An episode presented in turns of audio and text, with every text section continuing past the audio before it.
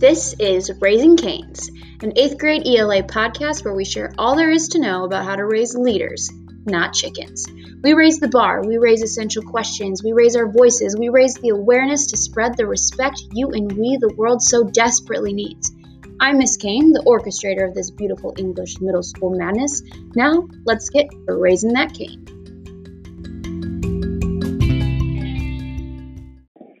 And this is Faraday 451 group, and we're going to talk about the label we give Clover. And I give her labels. I give her unusual. Do you guys agree? Yeah, I agree. I think she acts like a child, but on the other hand, she also has a lot of wise knowledge that she's giving when you walk off. And I think that she also seems very carefree, as well as that she seems to. Well, she's also carefree, and she seems really wise, almost like an. And she also seems a lot younger than she looks. Yeah. So we can all pretty much agree that she's an unusual thing, and she's going to be an important part.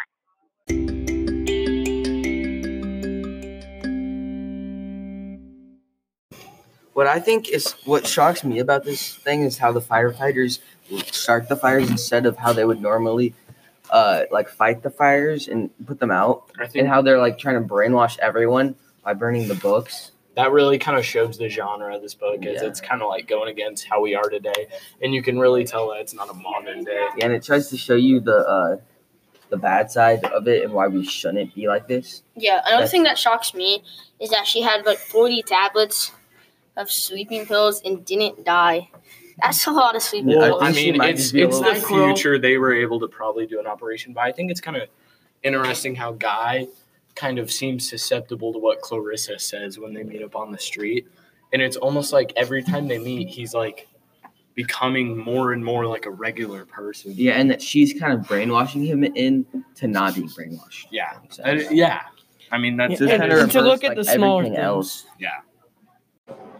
All right, rhetorical strategies. I think there's a lot of amplification in this. Yeah, definitely.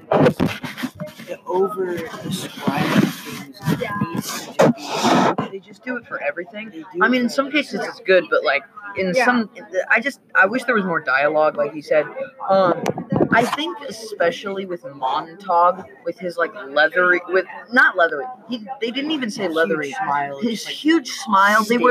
They were talking about how it was stitched in so much incredible detail that it made me feel like it was leather all over his face, and all that good, kind of stuff. But also some situations in the book, there doesn't need to be as much description because it makes the topic harder to grasp. Yeah, but then also in some things, when they're describing Clarissa, it's helpful because then we can have a better idea. And then we can have a better idea, but I just didn't. And the whole entire book, I just didn't think that the smile thing was necessary. I think there's more dialogue.